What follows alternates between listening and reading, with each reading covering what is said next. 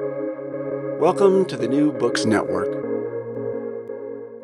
New York University Press and Monica Huerta's newest release titled The Unintended Photography, Property, and the Aesthetics of Racial Capitalism is part of New York University Press's America and the Long 19th Century series of works.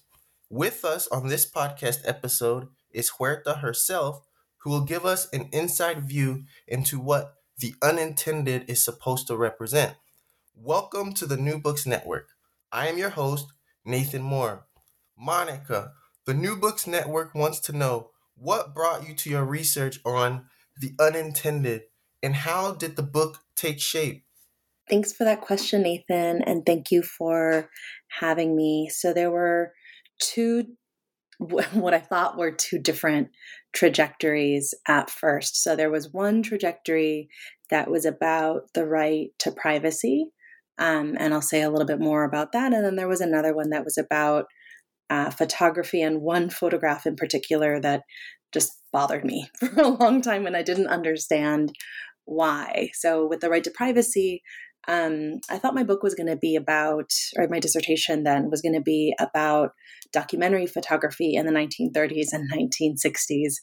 And the more I read in documentary photography criticism, I couldn't get away from the presumption that a photograph was a violation of someone's privacy and that there were you know, either a set of ethics or a kind of aesthetics that photographers could take on to counterbalance that inherent violation of privacy. Um, and I didn't understand. There was something about that um, assumption about the relation between photography as a violation of privacy that I didn't understand, um, and that I thought was either cultural or historically specific. Um, and so that sort of started me down the path of researching the right to privacy, um, a lot of which ends up in chapter three of the book. And then the straight up photography um, trajectory was a photograph of a little, if you hear a bell, that's my cat, um, of a little girl named Rosa who's posed with three other people one older gentleman and two um, other kids.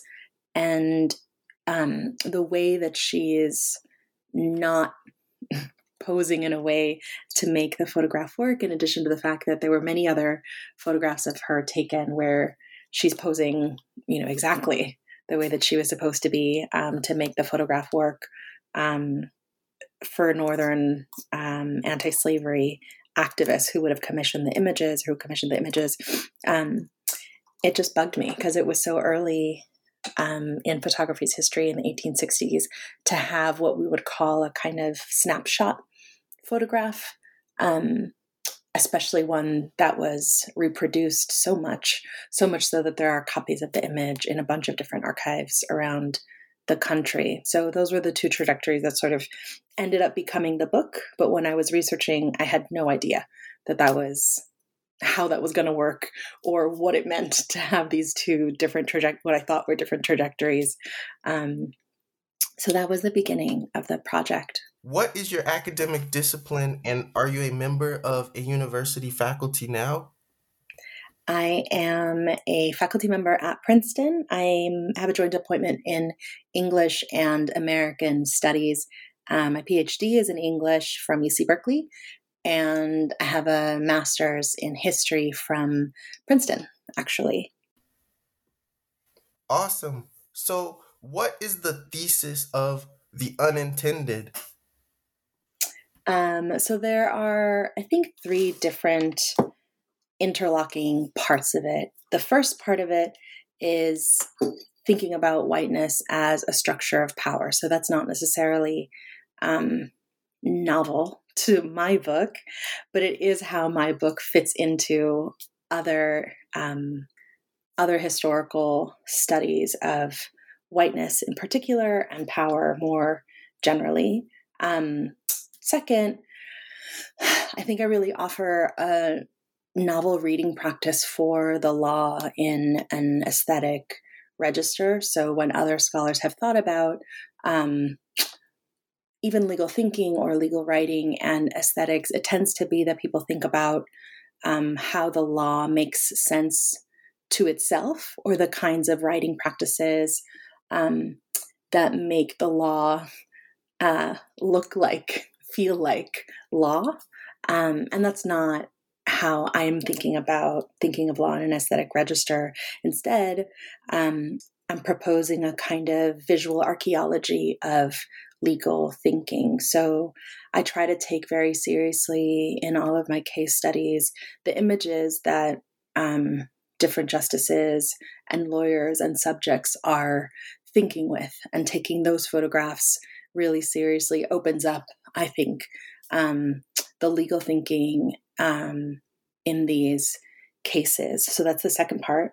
And then the third part is that in thinking about um, law as an aesthetic law in an aesthetic register and thinking about law in an aesthetic register toward trying to understand whiteness as a structure of power i'm trying to make a contribution or i am making a contribution um, towards studies of racial capitalism that are trying to think about how those conditions um, on the ground are being reproduced uh, that are at the very heart of liberalism. So, privacy and property rights um, in my book.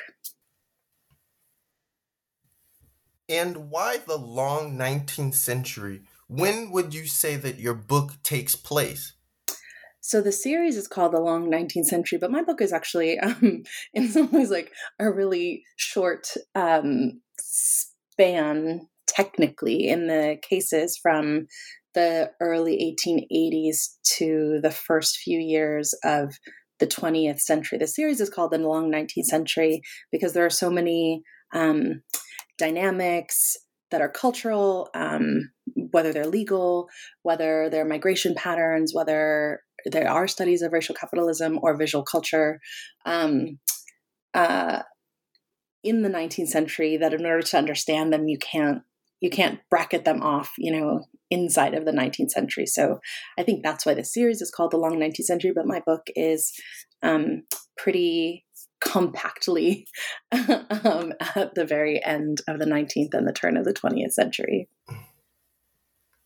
Was archival research a staple for you? Where did you find so many photos? Um, so it was especially in sort of at the bookends of the work. At the beginning, because I wasn't sure about not only I wasn't sure about the argument, I was discovering it, but I also didn't know exactly what kind of photographs it made sense to talk about. So there would be, you know, I knew that there were going to be the images that were at stake in the book. Um, for the second chapter and the third, the fourth chapter, those images um, are pretty famous because those cases are are um, become precedents and so are sort of canonical in a kind of law and humanities or um, uh, law and literature canon, let's say, of cases. Um, for the third chapter, I, I, really wanted to find that image um, that is at issue in the case. It's a it's a, a, photograph that was taken from a boxy in a theater um, of a light opera singer named Marion Manola.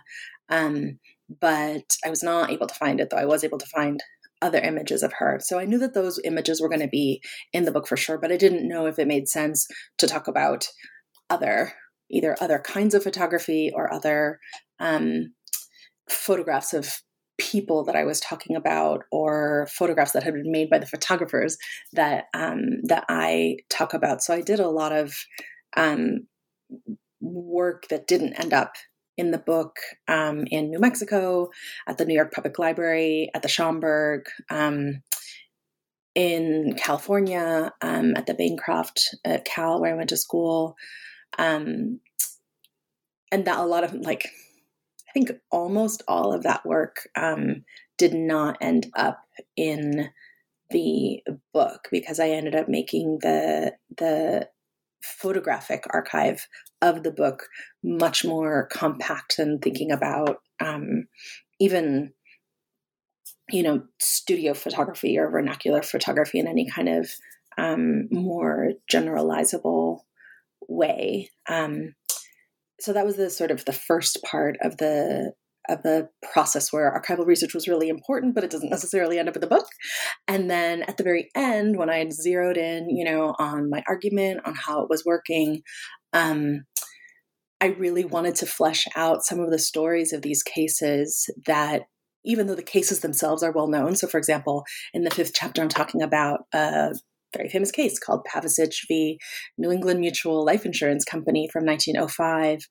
And again, this is a precedent setting case because next to the, cha- the case that I talk about in the fourth chapter, um, uh, Roberson v. Rochester Folding Box Company from 1904, 02, sorry.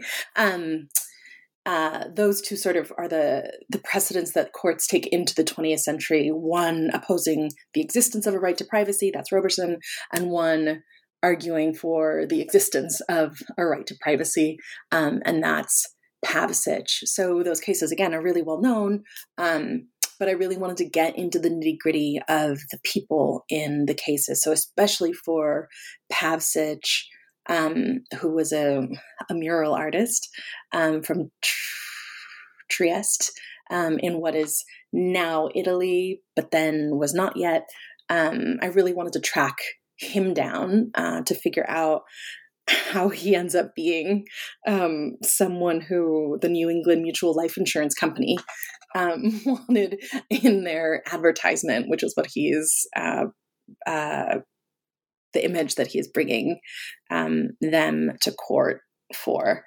Um, so then research was really uh, important to trying to figure figure out who he was and what his trajectory was as a mural artist. I didn't know when I started that he was a mural artist, but his trajectory as a mural artist, how he gets to um, Atlanta, which is where the case is tried, from Trieste, and the his career as a mural artist that brings him um, to Atlanta uh, at the turn of the 20th century. So that was a that was a bulk of the work at the near the end of the research process. Um, but that I think you know I think that sort of trajectory where you have a lot of work at the beginning that doesn't make it into the book that becomes, and then at the end where you've sort of zeroed in on um, what you need um, and having another sort of big push um, archival or historical, then I think that might be pretty typical, I would imagine, of writing books. Because at the beginning, you don't know um, what exactly the book is becoming, and at the end, you have a real, a real sort of, um, what is it like, isolated and focused sense of what you need in order to flesh out what you um, what you're arguing. I think in your preface you write about slaves from and I stop here because the city that you mentioned is New Orleans. That may or may not be the backdrop or the only setting for this idea. So, where is slavery most relevant for you? Is it in New Orleans or is it someplace else? So, the preface, if I am remembering my whole book correctly, the preface is really the only place that New Orleans makes an appearance. But I think a lot of the book or a lot of the argument um, can only make sense in the aftermath of slavery, um, not least of which because in that case, Pavesich v. New England, the judge in the case, Justice Cobb, um, he himself is a very much a son of the Confederacy. So his uncle wrote the um, or helped write the uh, the Constitution of the Confederacy. Um, he grew up on a plantation of over a hundred slaves. He would have been raised probably most likely by an enslaved person. The legal scholar Anita Allen has done this um, this research into you know the the very deep roots of the Confederacy that Justice Cobb um, had. Um, and he grew up in the plantation was in Athens, Georgia. Um, and Athens, Georgia, right, like still has a, a strong presence of um, the Cobb family now. Um, and when he is deciding that case or in that um, opinion of Pavesich New England from 1905, where he is arguing for the existence of a right to privacy um, of this mural artist, Paolo Pavesich, um, the way that he figures that existence of a right to privacy is by suggesting that having a photograph of you, of one, um, circulate will be taken and then circulate without the subject's control or consent. Um, is as though um, enslaving a person, and that's his language, um, not mine. Um, so this figure of enslavement that would that would happen in the aftermath of slavery in the law that wasn't particular even to Cobb. My um, Stephen Best's first book, Fugitives Properties, is entirely about um, the afterlife of slavery and the figure of the enslaved in the law that happens um, after emancipation and in intellectual property. I think his third chapter is about that. Um, is deeply connected um, to that story, and Pavesich is is part of that. Um, so even if the institution itself um, and the experiences of the enslaved are not uh, part of the first four chapters, they do come back again in um, in the fifth chapter. Um, they do come back again in the fifth chapter with passage, but also because that chapter is um, about a kind of reading practice for the portraits of Frederick Douglass um, that I think Douglass offers us um, most explicitly in his second autobiography, My Bondage and um, and My Freedom. What does racial capitalism mean? So this is, um, yeah, this is a question that lots of people are invested in and have been invested in for a couple generations now of scholars.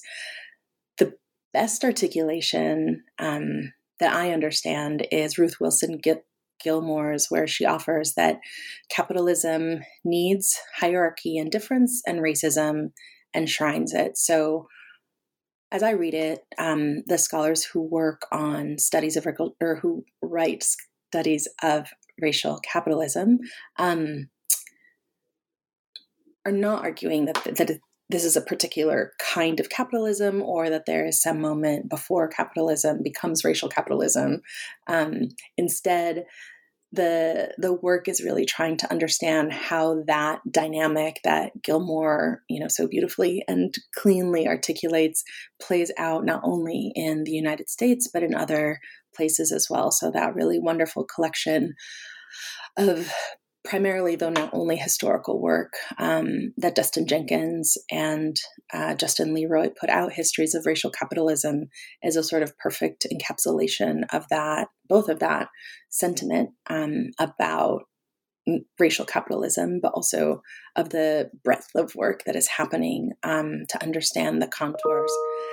Um, but also of the breadth of work that's happening to understand the contours. So, that is part of the answer. Another part of the answer is that, at least in the last, I'd say, 10 to 15 years, um, there's been a real effort of, of, scholars in different parts of the academy um, to take categories of um, Marxist approaches to political economy, whether that's primitive accumulation or even worker, um, and try to show how that category um, has a, a, not only a dispossessive life that's articulated uh, by Marxist approaches, but one that is um, fleshed out by thinking very broadly about the phenomenon of um, race and its mechanisms of um, what Lisa Lowe calls biopolitical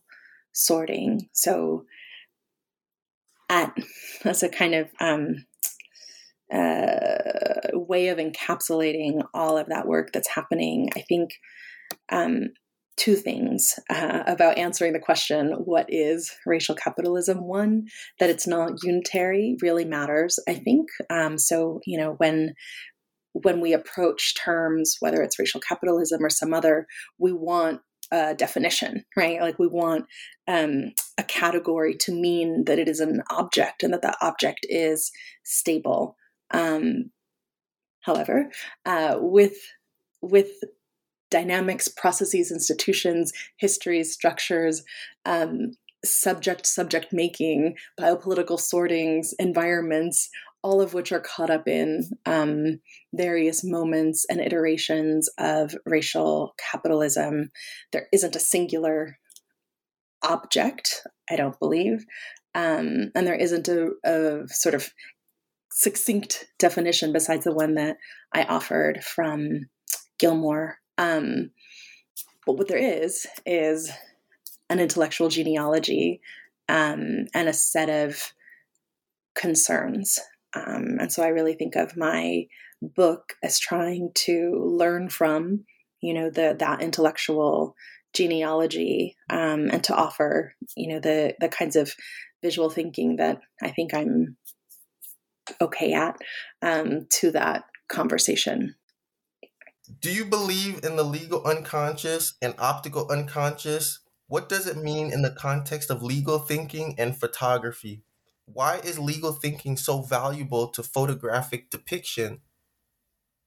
So, those two terms, so legal unconscious and optical unconscious, um, are ones that I pair in the introduction, legal unconscious coming from Oliver Wendell Holmes and optical unconscious coming from Walter Benjamin. Um, so uh, the question of me believing in in them a little bit aside, the way that they matter to the book is in part because Holmes is trying to think about Holmes is really trying to access, I think part of what my book too is trying to access with a with a a more um, pointed approach that is invested in thinking about power. Um, Holmes, I think, when he's talking about the legal unconscious, he's talking about, um, uh, for lack of a better word, the kind of the empirical uh, reality of of in which a case um, is playing out. So the legal unconscious meaning what is um, what is the world in which uh, a case is playing out what is the world in which a jurist a judge might be considering um, the the facts of a case the fault in a case the fault in it yeah finding fault in a case um, and so that's what he means by legal unconscious. What is the law contending with that maybe the language of the law doesn't admit? So that's at, that's the level of unconscious I think that he means. When Walter Benjamin is talking about the optical optical unconscious um, of photography, he's talking about um, aspects of a photograph that might not have been, let's say, the um, at the attention or at the forefront of the attention of a photographer, even of a subject or of a contemporary onlooker to that photograph, but that in an aftermath, um, where Benjamin or we are looking at a photograph, that we see some some that same aspect that was unintended at the time um, but has become for us in the future of that photograph uh, what he calls where the future is nesting. So the optical unconscious um, of a photograph having registered some where something that we can tell is where the future was nesting. Um, and that's part of what he means by optical unconscious. Um, what I mean by putting them together is trying to think about uh, at both registers. So both um, what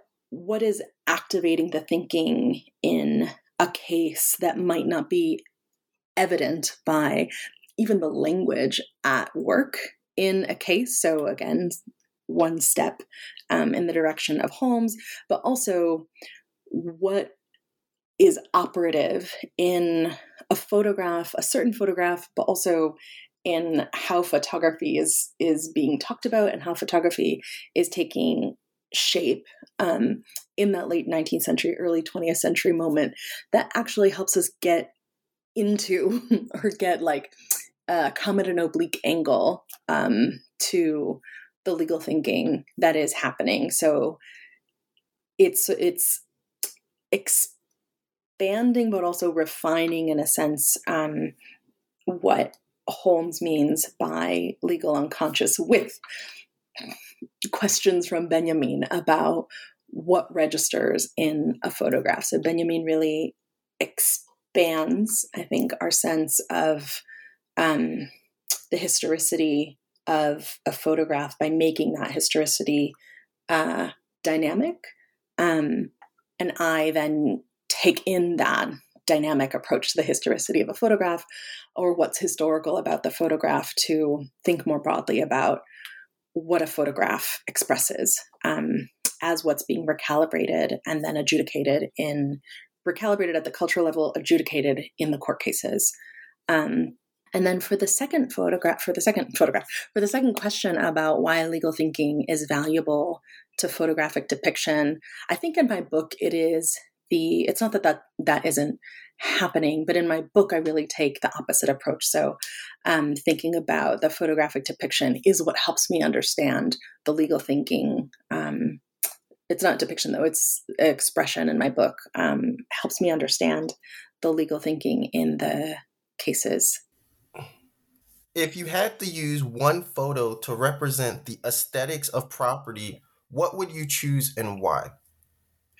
So I think I actually would choose none of the images that are in the book, although those are um, important, but I think I would choose the cover image of my book. So this is a contemporary artist, um, David Maisel, and this image is from his series uh, called History's shadow. So the practice for this series is that he takes X-rays of art objects from um, from before the invention of photography, so before 1839. Um, so he X-rays art objects and then rephotographs that art object, and those are the images that are in History's shadow. Um, one of which is the cover of my book. And the reason why I think that this articulates something like the aesthetics of property is because the what I mean by thinking about properties aesthetics is trying to trace this the sense making around photography in that moment to help me understand or to help me unpack the legal. And this Maisel image, one appears at first glance to be a person, um, but isn't. It is a statue. Um, and then, two, because it's an image that asks you to stay with it. And even if, even when you learn or when you discern that this either can't or um, can't be or isn't the image of a person, it nonetheless um, evokes that. So, ideas around expression and photography in the late 19th century purport to be about people.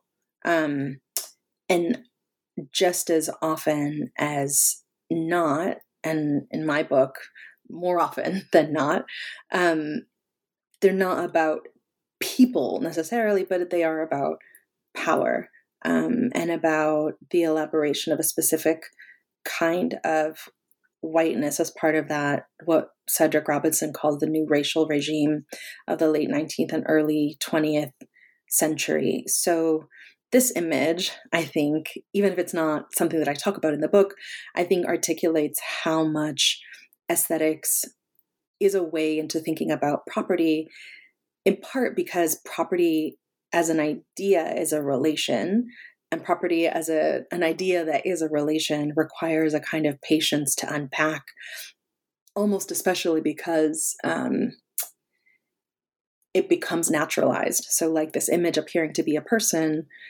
property relations and property itself as a as a concept appears in our world as though it were um, a natural state of things um, but requires time thought attention, much unpacking, and um, patience to see where the where the differences are or where the fault lines are between the personhood or the expression that is purported to be describing, be described, be in the process of being described, um, and the um, uh, the aesthetic system that makes that intelligible.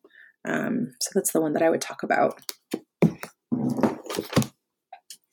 In modern times, where would we find the best examples of the images from your book? Is it in surveillance technology Also, what about classified photos or documentation?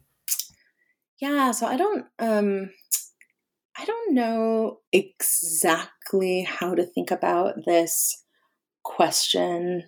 Um I mean, surveillance is a good example of an afterlife of some of the arguments in the book because chapter 3 is about privacy but chapter 2 is about copyright and chapter 3 is about publicity rights. So i think part of the the sort of um, early life of our now contemporary moment that my book is talking about um, is just as much about um, the circulation of images in a digital world as it is about anything else, which crosscuts surveillance but isn't only about surveillance. Um, yeah, so that's not that's not the best answer. Um, but I also wasn't. I, I as I was writing the book, I could feel that there were resonances with the contemporary moment, but I was I was really set on making on writing a book that was a historical um, book. So those resonances didn't take center stage yet in the thinking. Is there a photography creation that might be available inside a museum that works well with your book? So the last chapter of the book is thinking not exactly about curation, but it's thinking about teaching, um, specifically teaching photography. And the the idea of that chapter is that you know if there is if we can think about whiteness as an aesthetics of power that fifth chapter is trying to think about what approaches to photography to teaching photography might not reproduce that same aesthetics. And you know i'm thinking with um, many many black feminists who ask uh, related questions from um, philosopher Denise Da Silva, um, film, film and art scholar um, Rizvana Bradley. Um, who else am I thinking with there? Oh, um, Tina Campt, who's a, um, a, historian and photography critic. Um, other folks that I can't think of now, but that that sort of um, constellation of folks helped me suggest that at least one of the ways into teaching photography differently might be not presuming that um, the end goal is to articulate uh, a presupposed sense of either the human or person. So I really end, um, or I guess I ended the book asking myself whether um, all of this reading and thinking about photography uh, has has uncovered for me that we, that we might not know how to look at light. Not not just that we might not understand light from a sort of um, scientific perspective. Um, I know less about that uh, in a contemporary moment, but that we might not actually know how to look at light because so much of that first chapter really shows that um, ideas of light become embedded in the presumption of the expressive that we take for granted, but that is the first chapter is arguing part of how um, whiteness makes its surveilling capacities part of the hegemonic so that people think we think right in a sort of colloquial vernacular way of of existing. We think that we um, know how someone is feeling by looking at them because that's their that their expression has taken that on. And that's a you know a sort of uh, everyday example um, of how that aesthetics work. Or we think when we look at a photograph that we might that what that the most important thing to figure out is the intention either of the photographer or of a subject if there's a um, a person in the image. And so um, thinking differently about light might be um, the next step in terms of a curation practice. Um, the last, I mean, I, I just wrote a review of a, a show on contemporary Latin, Latinx photographers that was curated by Pilar Tompkins Rivas, who's the chief curator for the new Lucas Museum of Narrative Art that's opening in two years in LA. And that that show was um, beautiful because I say this in the review, but like because that show I think does sidestep this aesthetics um, that is not only about presuming the the sort of um, tight connection between expression and intention, or even the priority of intention, but because it it allows the category of um, X as an identity um, to be itself a kind of um, ongoing uh, movement. So the photographers in the show are not categorized by um, genre or uh, by um, ethnicity or um, uh, history. So it's not you know organized chronologically. Um, the the curation of the show, at least where I saw it at um, one of the satellite spaces of the Princeton Art Museum, um, uh, they were arranged by these really subtle, actually, um, impulses from inside the photographic practice of each of the photographers, which again isn't necessarily about intention and it's not about genre and it's not about period. Um, it's not even about theme necessarily, um, but it is something about potentially you might call it like the the photographic craft that's at work um, in these photographers' works that ends up resonating one against the other. So um, Juan Valadez's uh, portraits um, next to uh, Gabriela Ruiz and Bibbs, Mor- Bibbs Moreno's photographic collaborations um, invite you to think about the photographic um, as collaboration. There's a book coming out this fall on photographic collaboration, um, edited by Leigh Raiford and uh, Ariel Azoulay and Laura Wexler. Um, so I think that kind of curation, uh, where the the arrangement of the photographs or of the work um, is trying to do something besides categorize, is maybe a succinct way of putting that um, can potentially sidestep those those aesthetics of whiteness. And was there a market for black photographers that you know of? What other forms of agency do people of color have rather than just objects or commodified images? So, on that second question, um, besides the sort of the bookends of the book, the sort of bookend uh, sections of the book, the preface, um, the fifth chapter, and the coda. Um, I, I, I really wanted, um, in some way, to take the burden of proof off of um, people of color for talking about power. Um, so, in my book, again, those bookends are where um, people of color and especially Black people appear um, but they are not often in um, the pages of the book as subjects of um, power. And that was a pretty conscious choice that I was making.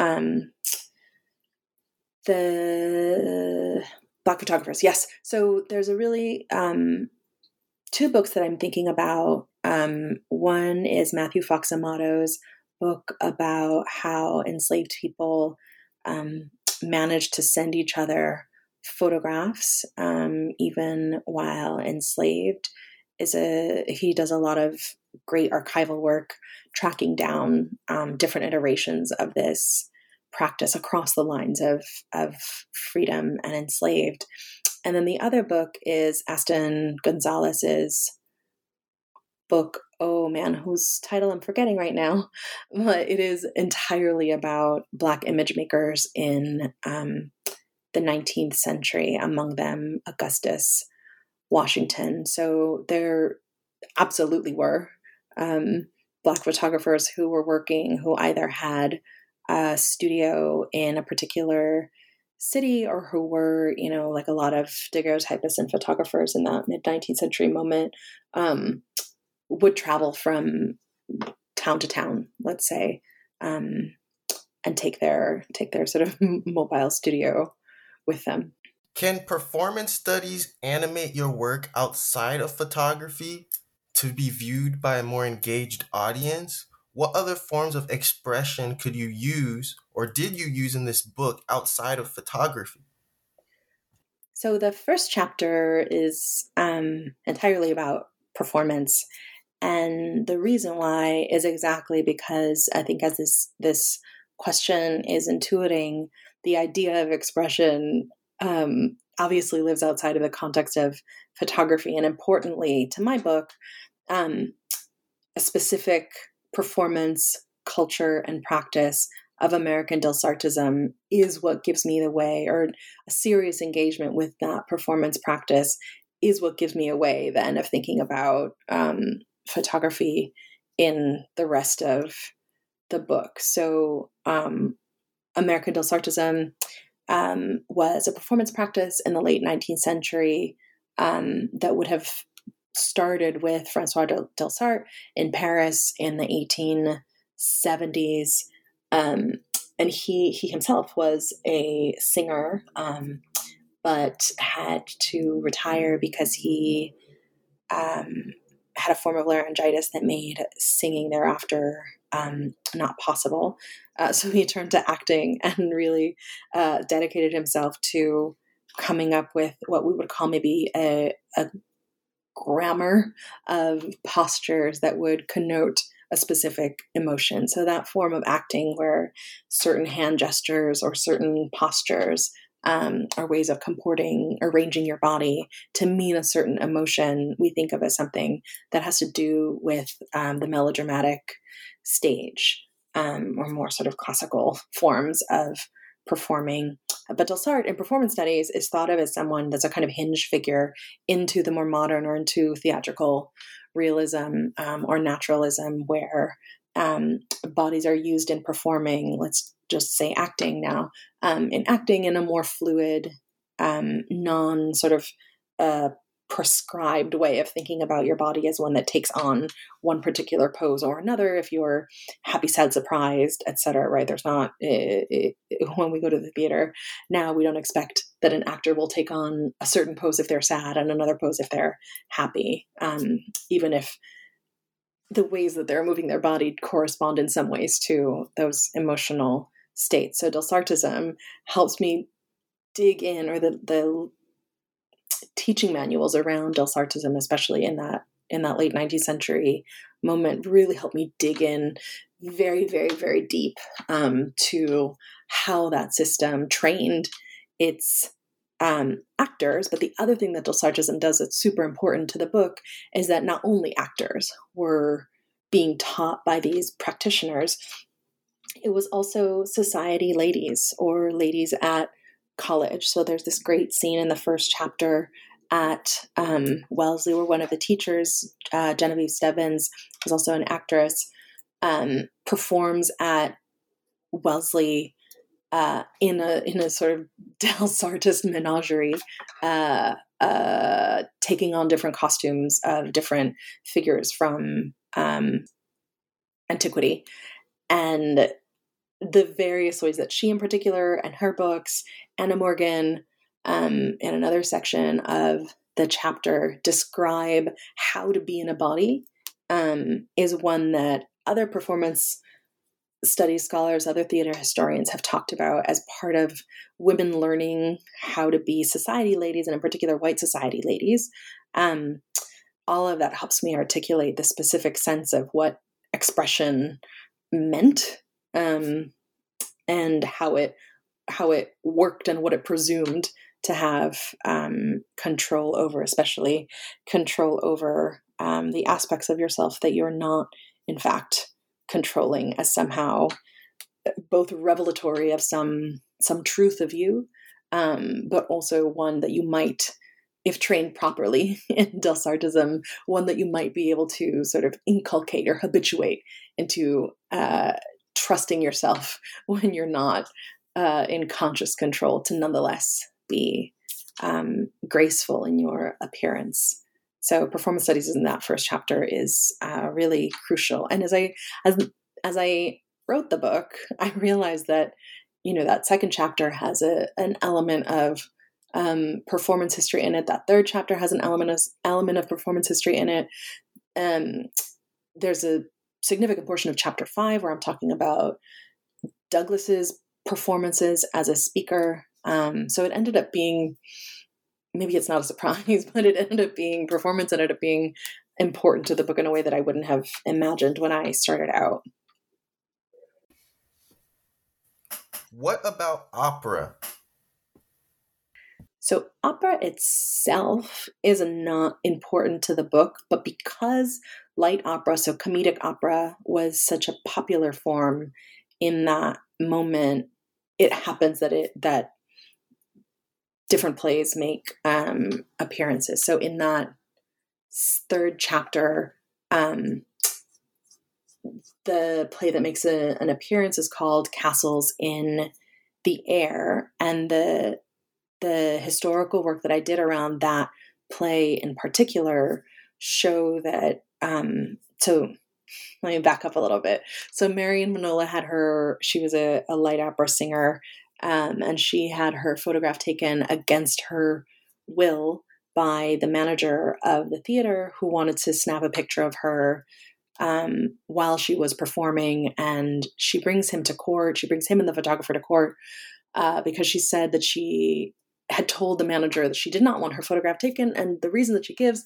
for the fact that she didn't want her photograph taken is because her costume in the character of Bulbul, which is what she was playing, uh, showed her stockings. Um, the problem with, with that assertion is that she appears uh, with her full legs exposed in stockings in um, these cabinet cards that were sold with uh, I can't remember the name of the cigar company, but with uh, that came with these uh, cigars that you would buy as a kind of um, novelty, um, and or um, you could buy her her cabinet cards, um, her carte de visite at a photographer studio because she was a well known actress and she appeared in costumes where her stockings were exposed. So, all of this to say that that performance of that play, Castles in the Air, where she's appearing as Bulbul, is something that other scholars have talked about. But in doing the historical work on Castles in the Air, um, what I found that I did not find anybody yet who had written about it is that the play is set in Martinique. Um, and I did some work around the the uh, the writer of the lyric of the play. But Martinique becomes important because then it opens up the question of who these characters were supposed to be beyond the fact that Manola was playing a um, a masculine presenting character who falls in love with the daughter of um, uh, the wealthy landowner on Martinique who has commissioned Bulbul, the character that Manola is playing, um, to try to make his wife be quiet because that's his that's his plight in the play. Um, so opera itself, or opera as a, a kind of performance, isn't that central to the book, but that particular play in that third chapter is really important because thinking about the fact that Castles in the Air was set in Martinique um, just added an entirely other layer to what there was to think about in the case um, uh, of Manola against the theater manager and the photographer. Where is the sacred in your book? Do you write about religion in the unintended? So I don't write directly about religion, but um, Delsarte converted to a kind of mystical Catholicism later in life, and the philosopher, the Catholic mystic philosopher um, Swedenborg is really important to how he's thinking about the idea of expression, the idea of the movement of different, the incremental movements of different body parts, and especially his idea of transluminosity. So, transluminosity as this um, this idea that the the movement of the soul was visible in the world so, looking at someone, you might see the movement of their soul by way of this quality of transluminosity. Um, so, the light of the soul as something that you could see, but not only something that you could see, really important to Delsarte was his idea that you could train it, you could practice with your um, you could practice moving your soul. You could practice how your soul's transluminosity was made available to others. Um, so that ends up being important. That idea and then the practices that follow from that idea ends up being really important to that first chapter. It's it also just fascinated me because the because photography starts with the study of light, right? So the the technologies, the ideas, the impulses around fixing an image to a plate, paper, um, arise from from natural scientists, philosophers, practitioners, uh, curious amateurs, um, experimenting with the nature of light. So that connection between Delsarte's sort of Catholic mystic sense of transluminosity as something um, that is that is real, that is tangible, that is evident in the world, not not as a metaphor, not as an analogy of uh, how the soul might be visible at, but actually that the soul is transluminous and that the soul might be made avail might be made more available, might flow ever more um, smoothly through your body, and as it flows through your body more smoothly, might be made more evident to others, right? Like your um, very bright, shining soul. Um, sorry, your bright, shining soul. Um, but so that connection between his idea of transluminosity and then the the connection between photography and light um, is I think that's in the middle of the first chapter that that starts to really take hold. Um, so in that, like that's that's the kind of avenue into thinking about at least mysticism, if not the sacred, um, that happens in the book. And where can we find a sense of freedom or a light at the end of the tunnel in your history of photography? Are there more positive outlooks on racial capitalism? Part of how I understand my job um, is to think about, think holistically about um, the historical, the aesthetic, the critical, and then that fifth chapter right like makes offerings towards how to teach differently. Um i think that i think the impulse toward positive outlooks has to do a lot of the times with um uh some disconnect or some presumption of a disconnect between um politics, life, history, and the individual, right? So, like, if I offered positive outlook, that means that no one has to do anything and everything is cool or like will be cool. Um, and I don't think that that is real. So, the teaching differently part is one part of my job. Um, and two, part of what I think a book like mine wants to offer because that's what scholars do, right? So we write and we teach, and that is the contribution that we make toward um, other modes of being with one another. So that's why it felt important to me to um, end with the chapter that thinks about teaching. Is there a memory of the Civil War in your research? I think you write about Morse and Oscar Wilde. Where do you stand on memory as a way of reconnecting with the past through images or artifacts?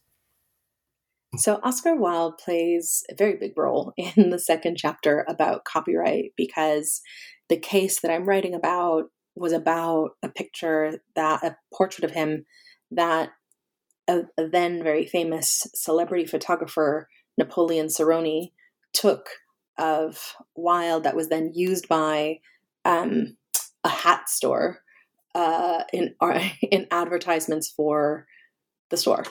Uh, so Napoleon Sarony takes the lithographic company that made those advertisements to court, saying that he had proper copyright over the image. He had established proper copyright, his proper copyright over the image, and that the um, the Burrow-Giles lithographic company had used his image without his consent. So his being Napoleon, not Oscar Wilde. Um, the reason that Oscar Wilde is important to think with in that case um, is because as um, what's her name? Not Michelle Williams. That is a member of Destiny's Child. Um, think it's Michelle Williamson because Michelle Williamson wrote a book about um, Oscar Wilde where she did a ton of archival research to show the extent to which Oscar Wilde is um, heavily caricatured in print culture, in performances, on broadsides, um, in that late 19th century moment. And while he is in the United States, to have taken that portrait or to have sat for that portrait with Napoleon Sarony. So that fact of Wilde in particular um, being represented in minstrel shows um, and as himself uh, uh, in anti-black visual idioms um, becomes my way of reading how it's possible for the court to think about this image as Napoleon Sarony's because of the kind of legal acrobatics that the judge has to do to justify the existence of copyright for a photographer that is of someone who is not the photographer, right? So if it had been a photograph of Napoleon Sarony that had been circulated in this um, in this advertisement for a hat store, uh, it would have been much easier for the for Justice Miller um, to make an argument that Napoleon owned that image, but because it's Wilde, he has to he has to engage in all sorts of um, justifications for what makes this photograph Sarony's. Um, and the term that he ends up settling on is arrangement, that there would be some arrangement evident in a photograph that makes it the creative expression of the photographer over and against the natural expression or the presumed expression of the person in the photograph. Um, and it's really weird the way that the judge ends up justifying that Wilde in that image uh, is taking on an expression that belongs to Sarony, who is nowhere in the image seen. Um, so the the wildness of that case uh, is is how that chapter ends up working. The Civil War, and the I mean, in the way that I talked about before, the kind of afterlife of slavery and the law, um, especially with Stephen's book, uh, as a kind of jumping off point for my own. And then that preface uh, where I talk about that image of the Rosa and the other children and Wilson Chinn, um, which was taken during the Civil War in 1864. Those would be the only, well, I guess Frederick Douglass as well, but, it, but it's not really about yeah, the Civil War itself doesn't appear as such very much in the book. What's an example of copyright wars from the period you study in The Unintended? So, that second chapter is n- not exactly about the copyright wars, but it is about copyright. So, the the actors in something that you might call copyright wars are publishers, authors, various kinds of creators like photographers or map makers or songwriters um, or musicians, um, the publishers, and then those who would use any of those beyond the publisher. So, this hat store, for example, right in chapter two, um, that uses the portrait of Oscar Wilde for an advertisement of itself and also the printing um, the various lithographic companies, especially that would print any of these advertisements, who end up being the people who are taken to court because they're the ones who are doing the the reproducing of these images. Um, that where's another copyright case? Well, the um, so the flip side, so the flip side of the copyright wars or that copyright case is in that fourth chapter, which ends up being, um, I mentioned it earlier, Roberson v. Rochester. It ends up being the the case that folks look back to as a kind of origin for publicity rights. But in that case, Abigail Roberson um, loses, um, and the judge, Justice Parker, denies her denies her a right to privacy, but more generally denies the existence of a right to privacy. Um, so the I think the the publication story of the book and the publication history that's living in the book um, is again like wrestling with a kind of uh, preempts our contemporary moment where there is such a easy circulation of um, images, materials, what we call now content, right? Um, outside of the control of an immediate um, creator. What legal documents, journalist records, newspapers, or other popular lit- literary works in the public domain are accessible and that you recommend readers to read? So many of the, many if not all of the images that I use are um, in the public domain in terms of legal documents. I mean, the the main legal treatise that I write about in chapter three, The Right to Privacy by Samuel Warren and Louis Brandeis, is one of the most um, cited, read, thought about pieces of legal writing and is worth a read, if only because it's a real so one they're really young when they write it. They just graduated from law school two years before first and second in their class from harvard law. Um, they're young lawyers young hungry lawyers in boston. Also the the genre the form of the law review article is really young in that moment. So the article itself um, has a kind of uh, like emerging emergent quality to it that that is I think really interesting to read because the form is is unsure.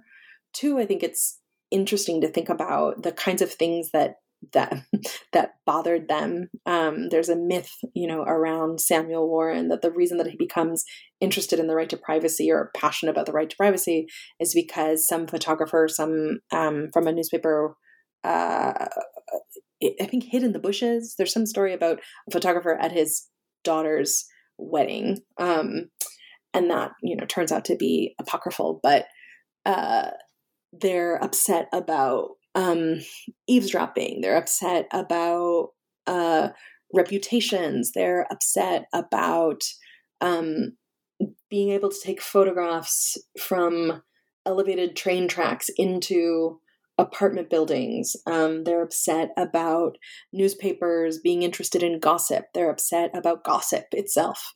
Um, so that uh, the, the, their youth, the newness of that form of the law review article, um, and the kinds of investments that they have in um, the right to privacy being a way to uphold a kind of very specific version of uh, civic decorum, um, and I really mean the word decorum. Um, I think is is interesting to read. There's there are now tons of um, newspapers that are digitized and easily searchable. So for any for especially for tracing down, let's say Paolo Pavesich um, I found him because so many newspapers are digitized. So I was able to trace how he moves from um, f- from in the between Chicago and Missouri, then down into Atlanta and Tampa.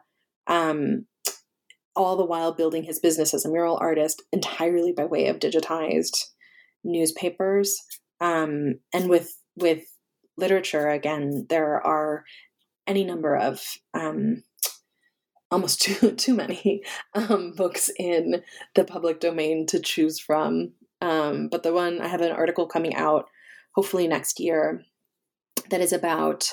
Um, there are large sections about the House of Mirth, which I love, um, and is tangentially related to some of the questions in the book.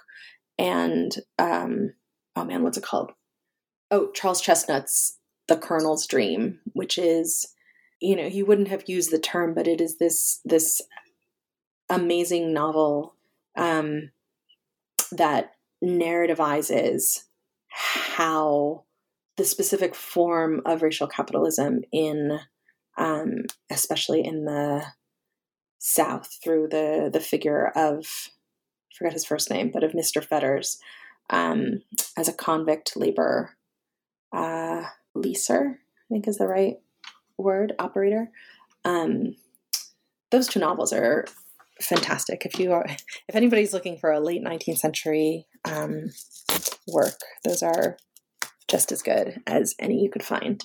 Why are rights, broadly defined, so integral to your book, and what rights do people have now, thanks in part to what you write about in The Unintended?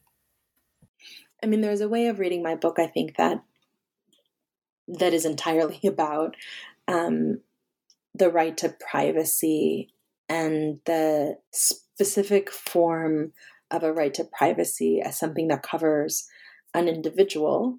Um, and in that late 19th century moment, which becomes different in the middle of the 20th century, but in that late 19th century moment is about, for Warren and Brandeis, um, one's expressions being known, known, reproduced, published, and then circulated beyond your control. Um, so that that kind of prehistory of our mo- in our moment of presuming that there isn't any privacy anymore, um, I think helps understand why we have that idea of privacy as though eroded. Um, is in part because we think of privacy as something that is experienced individually um, rather than what I think um, other articulations of privacy might be that are about maintaining a certain kind of protection, not for not only for an individual, but instead thinking about groups, vulnerable folks, um, dispossessed folks. That's a different way of thinking about what privacy is for. Um, and the unintended ends with in the coda with thinking through one case around um, around that potential other sense of privacy. Are you making any other appearances to discuss your book? I am. I'm doing a seminar. Oh, well, first, when is it? Um, there's a seminar that uh, Kimberly Juanita Brown, who is a professor at Dartmouth um, and she's the director of their new uh, Center for Black Studies. Actually, don't don't remember the name of the Center for Black Culture, Visual Culture. I, I can't remember the name, um, but she's the director. And she has a seminar that she's been running for a while now called The Dark Room. So I'm talking about my book there. I'm talking about my book at um, McNally Jackson Books in New York eh, in January. I can't remember the date, January 10th, maybe. Um, I'm doing a book event, I think March 26th, with um, Emily Boone, Nick Mirzoeff, um, and Brooke Belisle. All four of our, we'll be talking about all four of our new books at the New School. Um, no, at CUNY, my bad, CUNY Grad Center, um, March 26th. And those are the ones that I can think of right now.